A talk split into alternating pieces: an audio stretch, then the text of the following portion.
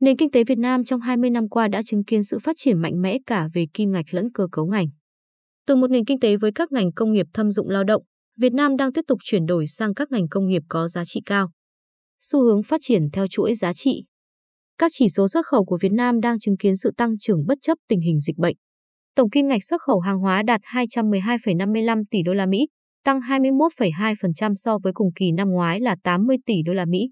Trong đó, điện thoại và linh kiện có mức tăng trưởng 13%, đây cũng là nhóm ngành có kim ngạch xuất khẩu cao nhất chiếm 16,8%, đạt 35,7 tỷ đô la Mỹ. Theo báo cáo của Savills, nhóm ngành này đang dẫn đầu về mặt hàng xuất khẩu chủ lực của Việt Nam từ năm 2016 đến tháng 8 năm 2021. Xét về tốc độ tăng trưởng, nhóm ngành điện tử, máy tính và linh kiện vẫn duy trì được đà tăng trưởng từ năm ngoái, đạt mức 15,8%, tương ứng với 31,3 tỷ đô la Mỹ. Đáng chú ý, giá trị xuất khẩu của nhóm ngành này ghi nhận sự bứt phá khi vượt qua hàng dệt may từ năm 2019 đến nay.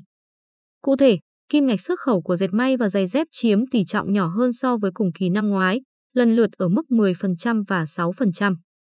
Có thể thấy, sau điện thoại và linh kiện, nhóm ngành xuất khẩu chủ lực đang chuyển dần từ mặt hàng giá trị gia tăng thấp như quần áo và giày dép sang những sản phẩm mang lại giá trị cao hơn như điện tử và linh kiện.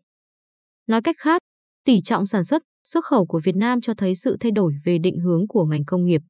Xét về vốn đầu tư trực tiếp từ nước ngoài, ngành sản xuất và chế tạo đang ghi nhận giá trị năm 2021 chiếm 53,4% tổng vốn, tăng 16,45% so với cùng kỳ. Cụ thể, lượng vốn đầu tư FDI đạt 11,83 tỷ đô la Mỹ với 402 dự án mới được phê duyệt. Theo chuyên gia từ Savills, xét về bức tranh FDI của ngành trong vòng một thập kỷ vừa qua, Việt Nam đang phát triển theo một chuỗi giá trị. Trong đó, ngành thiết bị điện tử chiếm tỷ trọng cao nhất ở mức 19,29% tổng vốn. Tiếp theo sau là điện tử và máy tính với 17,14%. Giấy, nhựa và cao su lần lượt chiếm 14,66% và 13,54%. Trong khi đó, các mặt hàng dệt may, may mặc và thực phẩm chỉ ghi nhận vốn đầu tư dưới 4% cho mỗi ngành. Lý giải cho sự chuyển dịch này, ông John Campbell, quản lý bộ phận bất động sản công nghiệp, Savills Việt Nam cho biết, trong 20 năm qua, nhờ tốc độ tăng trưởng ổn định, nền kinh tế đi theo hướng xuất khẩu, sự gia tăng của các hiệp định thương mại tự do, FTA. Lực lượng lao động trẻ, các chính sách ưu đãi đầu tư cùng với vị trí địa lý chiến lược, Việt Nam đã trở thành một trong những trung tâm sản xuất thu hút được sự chú ý nhiều nhất trong khu vực châu Á. Bất chấp một năm 2021 đầy thách thức, Việt Nam vẫn đang tiếp tục chuyển đổi từ các ngành công nghiệp thâm dụng lao động sang các ngành công nghiệp có giá trị cao. Các ngành công nghiệp giá trị thấp đang dần dần hình thành ở những khu vực khác tại Đông Nam Á. Nguyên nhân là do Việt Nam không còn áp dụng các chính sách ưu đãi như trước, nên việc tìm kiếm nguồn lao động cũng như đất đai giá rẻ tại Việt Nam trở nên khá khó khăn.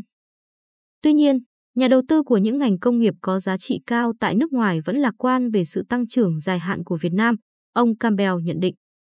Tình hình ngành công nghiệp tại hai miền có sự khác nhau. Miền Bắc đang thu hút nhiều vốn đầu tư trong lĩnh vực sản xuất, tập trung vào nhóm ngành thiết bị điện tử.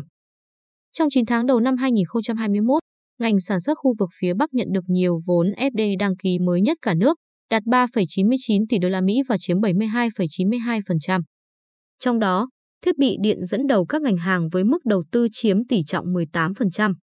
Theo sau là máy tính và điện tử với 16%. Bên cạnh đó, 4 trên 5 dự án đầu tư lớn vào vùng kinh tế trọng điểm, KTTD, phía Bắc trong 9 tháng đầu năm đều tới từ nhóm ngành có giá trị gia tăng cao. Khu công nghiệp, khu công nghiệp, Amata Quảng Ninh ghi nhận nguồn vốn hơn 498 triệu đô la Mỹ đến từ nhà đầu tư Jinko Solar cho lĩnh vực thiết bị điện. Khu công nghiệp Quang Châu của Bắc Giang được hai nhà đầu tư lớn là Falcon Technology và GA Solar Investment rót vốn lần lượt là hơn 270 triệu đô la Mỹ và hơn 269 triệu đô la Mỹ. Theo sau là BID Electronics với hơn 269 triệu đô la Mỹ tại khu công nghiệp Phú Hà, Phú Thọ. Trong khi đó, tình hình sản xuất ở vùng kinh tế phía Nam cho thấy một bức tranh khác. So với miền Bắc, các dự án đầu tư tại miền Nam trong 9 tháng đầu năm có quy mô vốn nhỏ hơn, vẫn tập trung chủ yếu ở các ngành sản xuất, chế tạo truyền thống. Nguồn vốn FDI đăng ký mới được phân bổ đồng đều cho các lĩnh vực nhựa và cao su, dệt may, thực phẩm, giấy và may mặc, quanh mức 2 đến 3% mỗi ngành. Trong số 5 dự án công nghiệp lớn nhất đầu tư vào miền, thực phẩm và đồ uống nhận được tổng vốn đầu tư lớn nhất với khu công nghiệp Prochet Bình Dương nhận 78 triệu đô la Mỹ từ IDL Cafe Holding và khu công nghiệp BKMX Bình Phước nhận trên 36 triệu đô la Mỹ. Theo sau là ngành sản phẩm từ kim loại và giấy với 60 triệu đô la Mỹ cho mỗi ngành tại hai khu công nghiệp Minh Hưng, Bình Phước và Lộc An Bình Sơn, Đồng Nai. Khu công nghiệp Thành Công, Tây Ninh nhận 48 triệu đô la Mỹ cho ngành dệt may từ Top Sports Textiles. Cần tập trung vào công nghiệp 4.0. Nhận xét về xu hướng phát triển của ngành, ông Matthew Powell, giám đốc Savills Hà Nội, chia sẻ các doanh nghiệp hiện nay đang chú trọng nâng cao công nghệ và đẩy mạnh sản xuất theo chuỗi giá trị. Chuyển sang mô hình sản xuất sạch và sản phẩm công nghệ cao nhằm thích ứng với nhu cầu từ khách hàng. Bởi vậy, nhà phát triển bất động sản cần lưu ý để cung cấp những khu công nghiệp có thể đáp ứng được yêu cầu này. Việc phát triển các ngành hàng trong chuỗi giá trị sẽ thúc đẩy quá trình hiện đại hóa nền công nghiệp Việt Nam.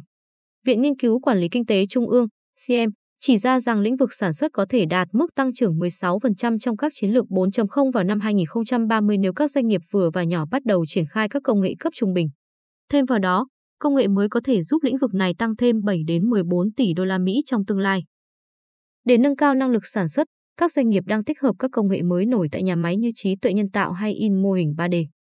Hiện tại, Vingroup đã bắt đầu sử dụng 1.200 robot ABB trong một số quy trình hàn của mình. Công ty cổ phần công nghiệp KTG, một nhà phát triển xưởng xây sẵn tại Việt Nam đã bắt đầy xây dựng các xưởng xây sẵn 4.0 tại tỉnh Đồng Nai.